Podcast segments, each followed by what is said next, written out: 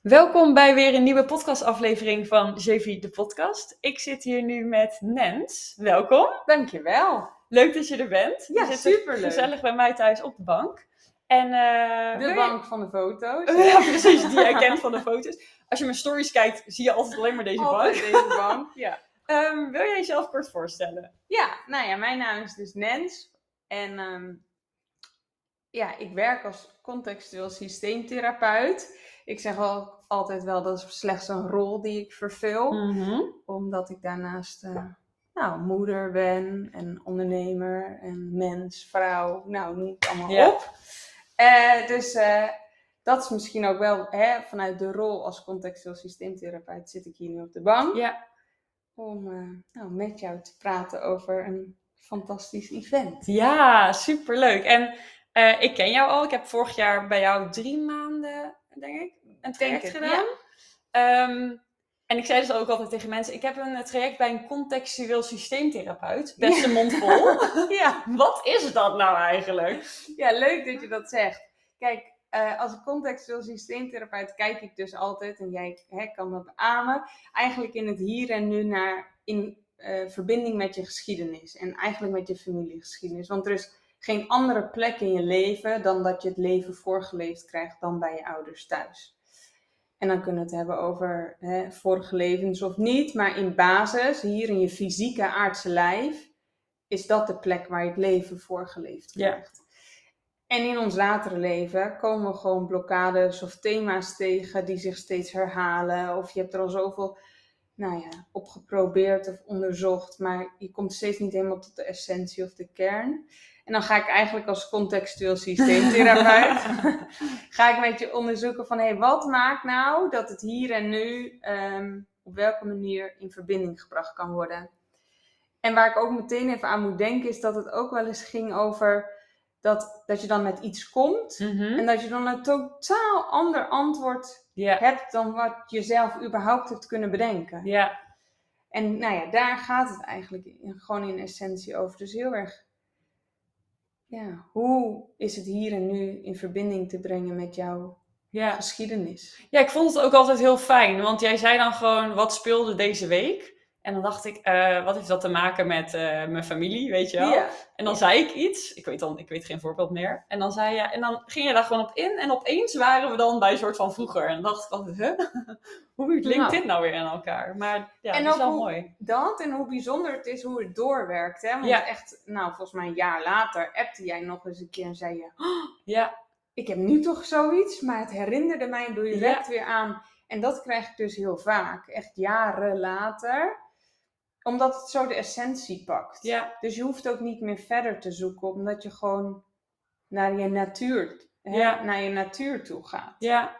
Ja, super mooi. En je gaat je nu, eh, je richt je nu vooral ook op vrouwen, Ja. op, de, op de vrouwelijkheid. Op de vrouwelijkheid en de vrouwenlijn. En uiteindelijk pak ik daarmee ook weer een heel gezin. Ja. Daarvan, dat geloof ik ook altijd. Maar ik geloof ook dat we ons het snelst vaak kunnen identificeren met hè, de gelijksekse. Of hè, in Ja. welke vorm zich dat dan ook voordoet.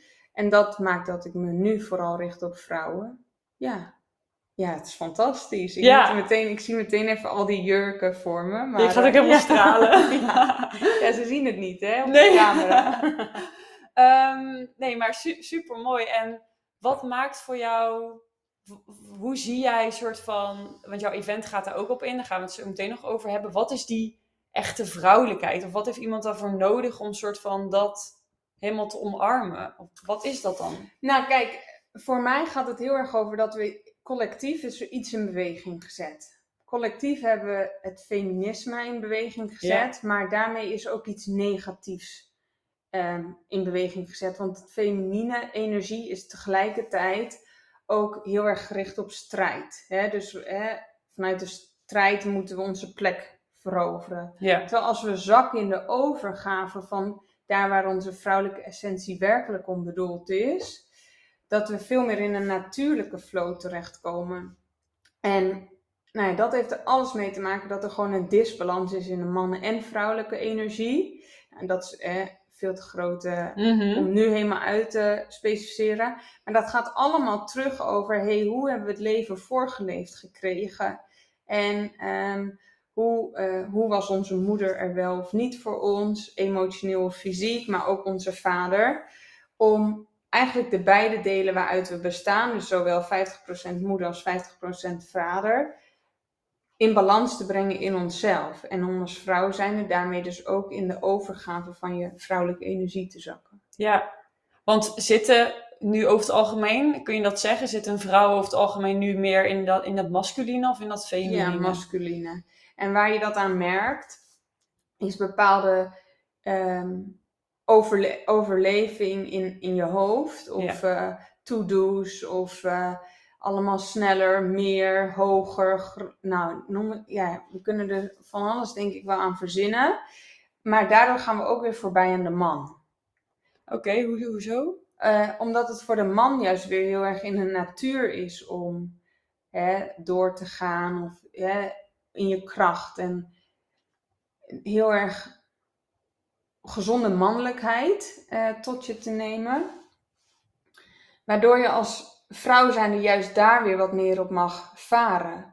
En heel platgeslagen, als we kijken naar gezinssamenstellingen van vroeger, was het degene, de man werkte en de vrouw was thuis voor de opvoeding, Ja. huisvrouw voor de kinderen.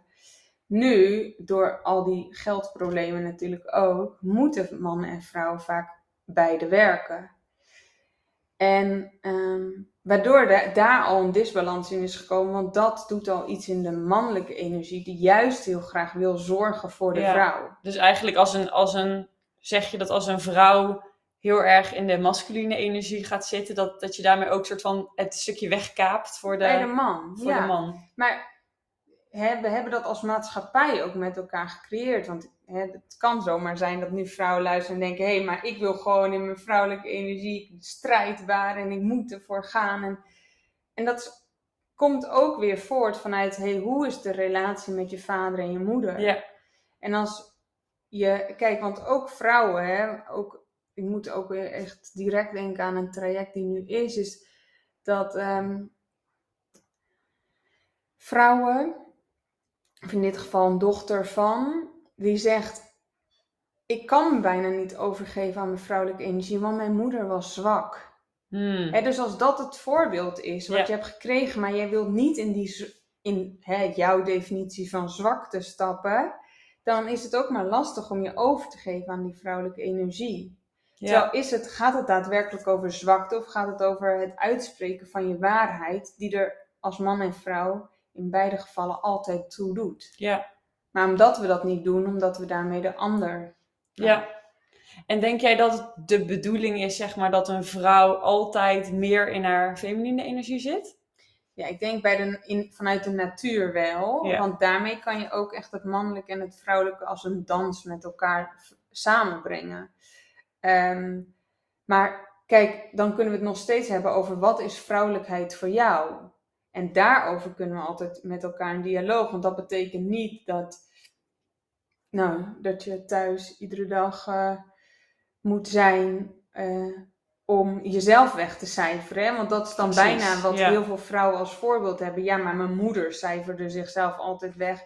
En koos dus in dat opzicht nooit voor zichzelf. Ja, maar daar gaat het dus weer niet over. Want daarmee ga je ook weer voorbij aan je vrouwelijke essentie. Namelijk dat je ook weer, door dus de man die zijn plek inneemt, ook weer jouw plek inneemt. En bedoel je daarmee ook, zeg maar, dat het dus, ehm, omdat je net zei, jouw vrouwelijkheid, dat het dus per persoon heel verschillend kan zijn hoe zo'n vrouwelijkheid ja, eruit ziet. Ja, en ik denk dat dat heel mooi is. Want doordat iedere vrouw die vrouwelijkheid voor zichzelf kan definiëren, kan je dus ook met elkaar, hè, kan je voor jezelf besluiten, hé, hey, dat is dus voor jou vrouwelijkheid. Ja, En daardoor krijg je heel veel mooie persoonlijkheden, omdat iedereen meer bij zijn ware natuur, vanuit zijn ware natuur leeft. ja.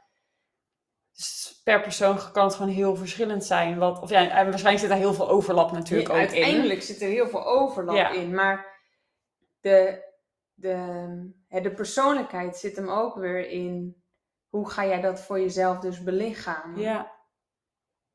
Ja, Het is eigenlijk, ja, kijk, ik, terwijl we het hierover hebben, ik zie ook al allemaal beelden dan voor me. En ja, je kan ook een vrouw hebben die net iets vuriger is dan iemand anders. Ja, en precies. doordat we de, de ander helemaal haar plek gunnen, in welke vorm dan ook, ehm, neem je ook automatisch jouw plek weer in.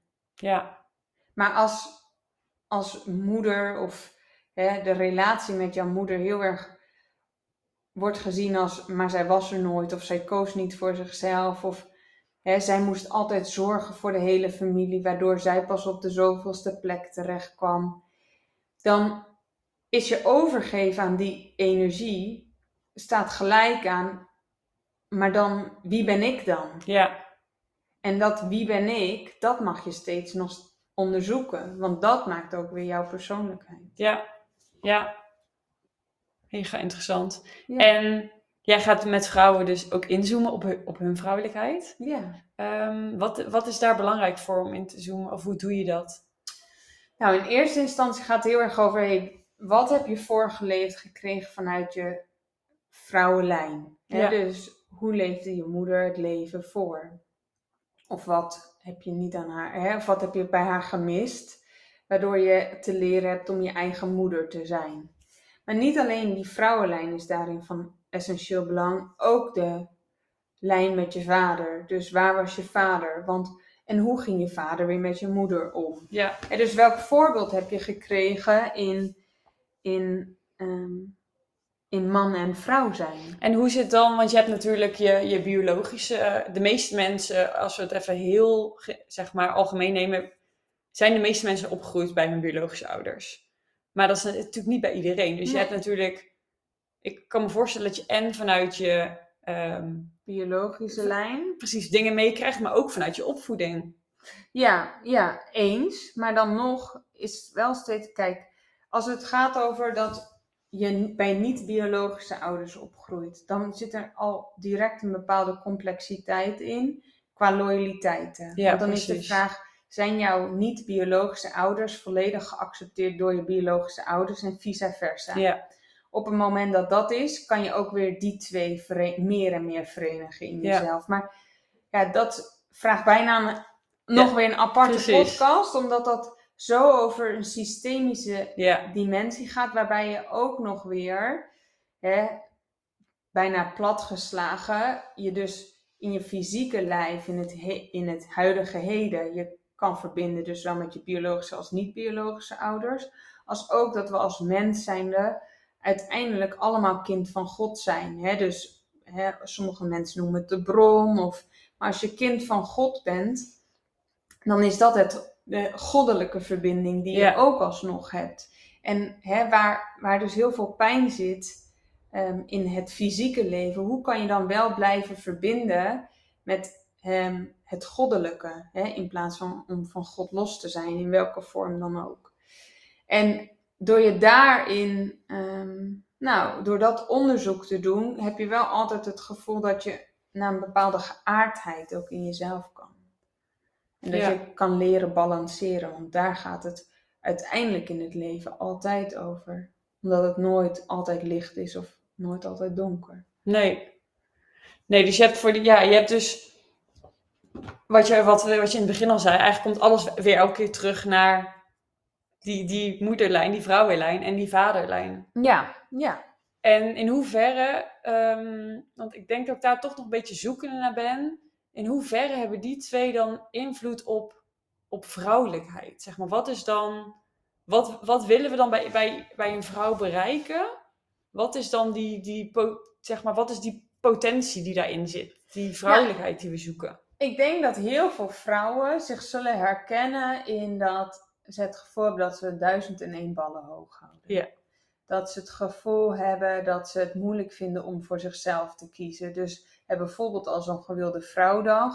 "Oh, maar ik heb oppas te regelen voor de kinderen. Of, oh, maar ik zie daar nog geen ruimte toe. Of, oh, of, hè, dus, oké. maar wanneer is er dan de- werkelijk ruimte voor jou? Ja, Ehm, en ehm, nou, ik denk dat er zo nog wel verschillende. Ik, eh, ik kom er heel veel niet zo snel op, maar zo kunnen we nog heel veel verschillende voorbeelden noemen waarin je voelt van, oh ja, vrouwelijkheid. Of ik bedenk me opeens als je met een groep vrouwen bent, dat het dan gaat over uiterlijk. Dat het Ja. dan gaat over gewicht. Dat het dan Ja. gaat over niet goed genoeg zijn, over onzekerheden. Dus al dit soort thema's in die vrouwelijk, vrouwenlijn is voortgekomen vanuit een disbalans die, je, die we zowel voorgeleefd hebben gekregen, als die daardoor ook in onszelf verweven zit. En op een moment dus dat we ons weer meer kunnen verbinden met onze ehm, hè, fysieke ouders. En daarmee ook onze, het, hè, God of de, hè, voor wie, wie dat anders noemt. Ja. Is dat je dus veel meer kan zakken in die vrouwelijkheid. En dus in die vrouwelijkheid van overgave. De maatschappij is bijna ingericht als dat we ehm, door moeten gaan. ehm, nou, bedenk je even op werkplekken waar heel erg de mannelijke energie overheerst. Dus alles moet planmatig Ja. of eh, in, in de structuur of eh, tijd is tijd. Nou, noem het allemaal maar op. Maar voor de vrouw is dat veel minder in haar natuur. Ja, Het is veel fijner en belangrijker om mee te kunnen bewegen. Ook weer met haar vrouwelijke cyclus bijvoorbeeld. ja, Een 40-urige werkweek, even plat geslagen, Ja. is niet, past niet voor de vrouw. Omdat dat niet is in haar natuur. Maar omdat we hebben bedacht dat dat wel in haar natuur is. En dat er misschien heel veel mensen zullen zijn dat dat, die zeggen, ja, maar je hebt er toch niet zoveel last van. Nee, totdat je je er echt in over gaat geven. Dat je mee mag bewegen in die natuur, in die vrouwelijke cyclus en in die vrouwelijke natuur. Dan zal je hoogstwaarschijnlijk veel minder werken dan dat je nu doet. ja. Bijvoorbeeld. Het voelt een beetje zoals, zeg maar, ehm, dat is dan een voorbeeld vanuit mijzelf. Hè, dat je, dat e- eerst was ik eh, helemaal niet zo bezig met hoe ik me nou eigenlijk voel in mijn studententijd. Ervan, ik leefde gewoon, weet je ik ging gewoon. En toen opeens was ik op een event, bla bla, maakt niet uit. Werd dat deurtje van mijn gevoel opengezet. En dan is er een soort van geen weg meer. Mijn stem slaat er meteen over. Dan is er geen weg meer terug. Ja. Als in, dan, dan heb je dat eenmaal gezien. En dan kun je niet meer zeggen, oké, nou wil ik dat gevoel niet meer zien. Ja, Zo prachtig. voelt het een beetje als jij zegt van, weet je, kijk, prima als jij nu 40 uur werkt en je denkt, nou, ik heb nergens last van, dit is gewoon prima. Maar als je dan eenmaal hebt gezien of gevoeld vooral hoe het ook anders kan, Ja. hè, en dat je denkt opeens van, hé, hey, ik heb eigenlijk meer behoefte hier of hier aan, dan dat- is het opeens heel moeilijk om je te blijven aanpassen. Precies dat, precies dat. En ik vind het echt super fijn dat jij dit voorbeeld Ja. op deze manier aanhaalt. Omdat, nou ja, voor mij is het al bijna zo'n natuur. Ja, Dat ik ook alleen maar met mensen bijna hierover praat. Op een bepaalde manier. Waardoor ik zelf het soms al lastig vind om, maar hoe begon het dan? Ja. En ik herken het natuurlijk. Hè, want ik heb ook vooral in de overlevingsstand gezeten in mijn hoofd. En Ja. eh, tot het moment daar was dat ik het gevoel had van... Hé, hey, maar er is een... Ik kan mijn... Hè, in mijn geval dus mijn familieschatkist openen. En ik hoef niet meer te zwijgen over dat wat er daadwerkelijk achter onze voordeur speelt. En op het moment dat ik dat ging doen, voelde het opeens als... Maar er gebeurt niks. ja, Ik kan me hieraan overgeven. En op het moment dat ik me hieraan overgeef, voel ik dat mijn leven gaat stromen. ja, Met als gevolg dat er natuurlijk nog allemaal gelaagdheid afgaat en afgepeld wordt. Maar wel, nou ja, misschien wel mooi wat je zegt. Dat op het moment dat je het gevoeld hebt, kan je er ook niet meer van terug. nee, Want dan is dit de weg die je hebt in te slaan. ja. Ja. En heb je, heb je nog mooi dat je dat zegt zo. Ja. Ja. Heb je nog meer ehm, voorbeelden of soort van, ehm, nou, misschien niet voorbeelden, maar verschil tussen wat is nou echt heel erg eh, feminine energie, waar wij misschien nu nog meer in het, in het masculine zitten? Oh ja, nou ja, ik heb wel een aantal voorbeelden die dan zo opploppen. Is dat, ehm, dat het helemaal voorgestructureerd moet. Oh ja. Dus dat je een programma krijgt en dan weet je helemaal van A tot Z wat je gaat doen en per minuut. Ja, is heel erg mannelijke energie. Vrouwen die met mij werken, en toevallig was het ook vandaag, die ze zei: Ja, en ik, sorry, ik ben te laat. En eh, oh jee, en oh, oh, oh. En die voelde zich meteen ook heel schuldig dat ze te laat was. Om vervolgens bij mij in de, eh, op de bank terecht te komen en te ervaren van... oh wacht, er gebeurt niets als ik te laat kom. Het is oké als ik te laat kom. Om vervolgens daarover met elkaar in dialoog te gaan en te zeggen van hé, hey, maar als, stel nou dat hier een groep was geweest, dan was je hoogstwaarschijnlijk ook niet te laat gekomen. Omdat je dan een commitment had Ja. gemaakt met de groep. Ja. En dan nog, als je wel te laat was gekomen, ja, Dan- wat dan? wat dan? Ja. Wat dan? Hè, maar we hebben daar zo vanuit die masculine, oh, het eh, op tijd is te laat en Ja. Ja, en wat Ja. natuurlijk niet meehelpt, is dat, eh, jij zei het volgens mij in het begin ook al, onze hele maatschappij is nu nog heel erg masculien ja. ingericht. Dus het is ook denk ik heel moeilijk soms bijna om te zien, als je daar nog niet zo mee bezig bent, van wat is nou dan, hoezo is dat niet goed? Het is toch Ja. handig om op tijd te komen, weet ja, bijna zo. toch gewoon op tijd Ja, dat komen, is hallo. dat wordt Eh, toch? dat wordt toch van Ja. me verwacht, ja. Maar op het moment dat je afgestemd bent op jouw vrouwelijke energie en, je komt op dat mo- die plek op tijd, dan klopt het ook. Ja. Dan, ook, ja, dan ben je dus gewoon op tijd, Ja. ja. En als je te laat komt, dan was er dus gewoon iets wat op dat moment gewoon echt even jouw, ehm, aandacht nodig Ja. had. En om daar dan ook je volle aandacht aan te besteden. Ja, maar jij vroeg als in welke voorbeelden zie Ja. je dan nog meer, hè? Ehm, nou, dat er misschien ook nu wel een grote mate is van dat vrouwen op een bepaalde manier meer verdienen dan mannen. Oké. Ehm, simpelweg omdat ze of een andere, betere functie hebben of...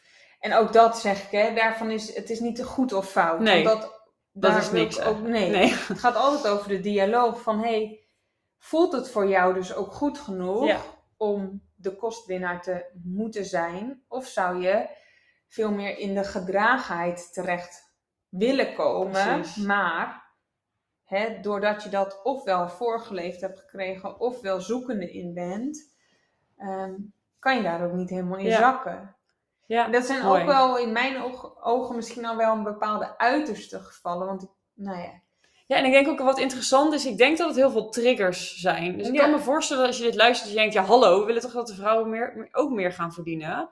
Weet je al zo? Ja, ja, dat vind Ehm, ik heel mooi. Dus, dus ja. ik vind het heel interessant, want aan de ene kant voel ik die trigger. En aan de andere kant denk ik ook, ja, misschien wel inderdaad, als wat je zegt, als je helemaal bij jezelf naar binnen gaat, dat je ook denkt, oh, het is eigenlijk ook wel fijn als iemand gewoon voor me zorgt. Weet je Ja, wel, dat. precie- maar precies Ja. dat. En die triggers, kijk, eerlijk is eerlijk, die triggers herken ik natuurlijk Tuurlijk, ja. als geen ander. Ja, Ehm, of dat mensen zeggen, ja, maar hallo, ik moet toch ook gewoon eh, werken voor mijn geld. Ja. ik wil toch ook gewoon werken voor mijn geld. Ja, maar hoe fijn is het? Kijk, kijk naar dansen. Heel plat geslagen. Als je stijl danst, Ja.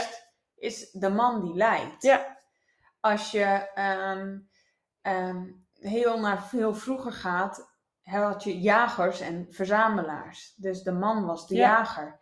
Ja, had ik vandaag. Ja, maar ik wil ook jagen. Ja. dat snap ik dat jij ook wil jagen. Maar dan nog is het fijn dat op het moment dat er dan zo'n dier voor jou staat, dat jij het gevoel hebt dat jij weer op een bepaalde manier beschermd mag Precies. worden.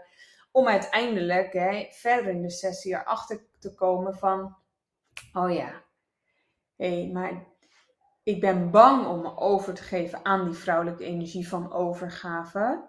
Want dan kom je ook ergens terecht in je buik vaak, waar ook pijn en trauma zit. ja, mooi. En daar zitten, hè, en dat was in deze sessie werd dat heel duidelijk en heel mooi zichtbaar van, oh maar ik durf me niet over te geven aan die vrouwelijke energie, want is er dan wel werkelijk iemand die mij Ja. opvangt? Ja. En dat, als dat de vraag is, van is er dan wel iemand die mij opvangt, komt voort vanuit trauma die, je, die opgeslagen is in je buik. En nou, die kunnen we dan vervolgens weer onderzoeken Ja. in je familiegeschiedenis. Heel mooi. Want daar ligt het. Ja.